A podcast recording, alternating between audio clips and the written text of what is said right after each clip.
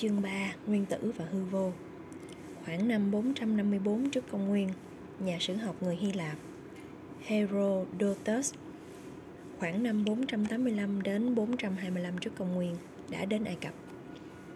Cũng giống như chúng ta, ông bị chóng ngợp trước những kim tự tháp và những bức tượng khổng lồ cao 18 mét ở Thebes, phía thượng nguồn sông Nin.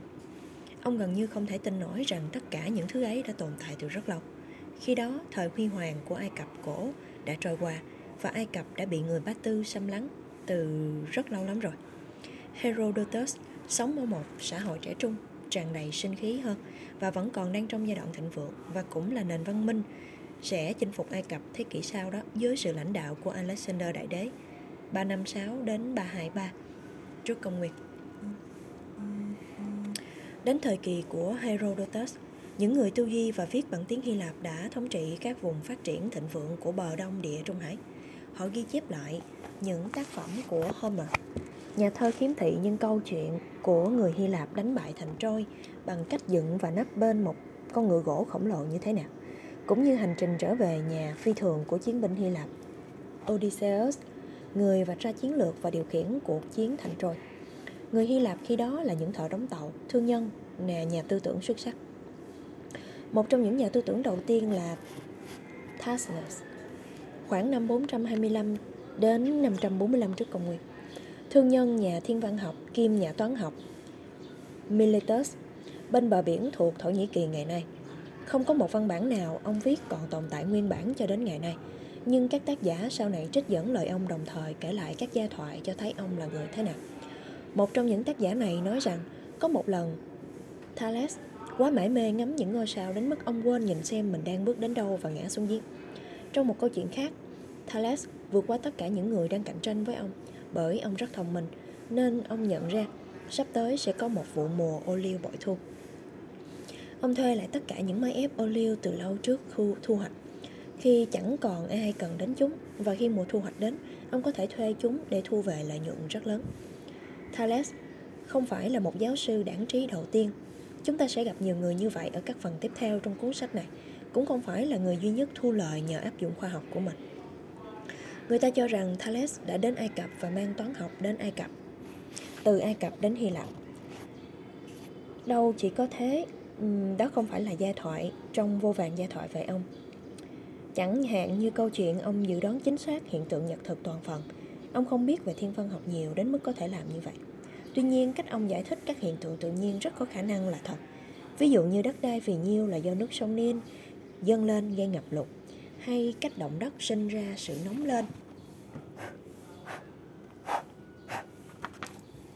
Quá mức của nước ở phía dưới bỏ vỏ trái đất.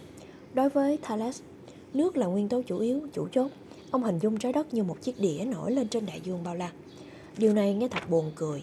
Đối với chúng ta, Tuy nhiên, điểm quan trọng nằm ở chỗ Thales thực sự muốn giải thích sự vật bằng các khái niệm tự nhiên, thay vì khái niệm siêu nhiên. Người Ai Cập cổ đại nghĩ rằng sông Nin dâng nước do các vị thần, không giống như Thales.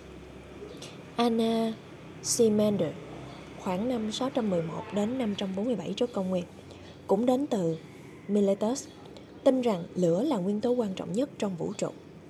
Empedocles khoảng năm 500 đến 430 trước công nguyên đến từ Sicily, cho rằng vũ trụ gồm bốn nguyên tố không khí, đất, lửa và nước.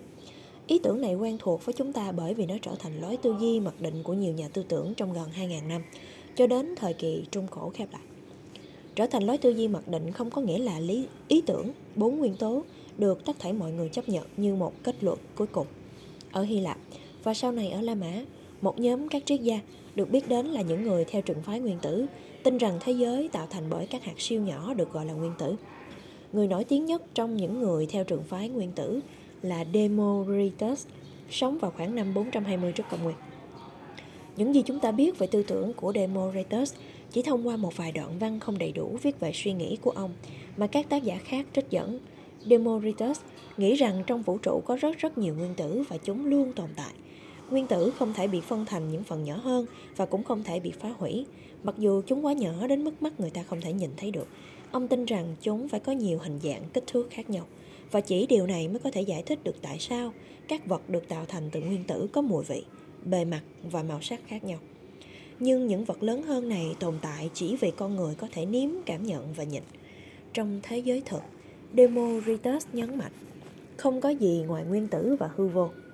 Những thứ mà ngày nay chúng ta gọi là vật chất và không gian.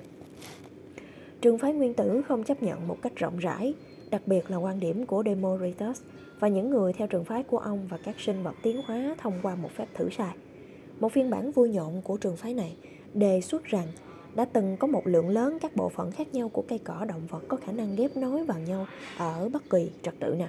Vòi của một con voi có thể gắn vào một con cá, một cánh hoa hồng có thể được gắn với một củ khoai tây và cứ như vậy cho đến khi chúng khớp nối với nhau theo cách chúng ta thấy ngày nay.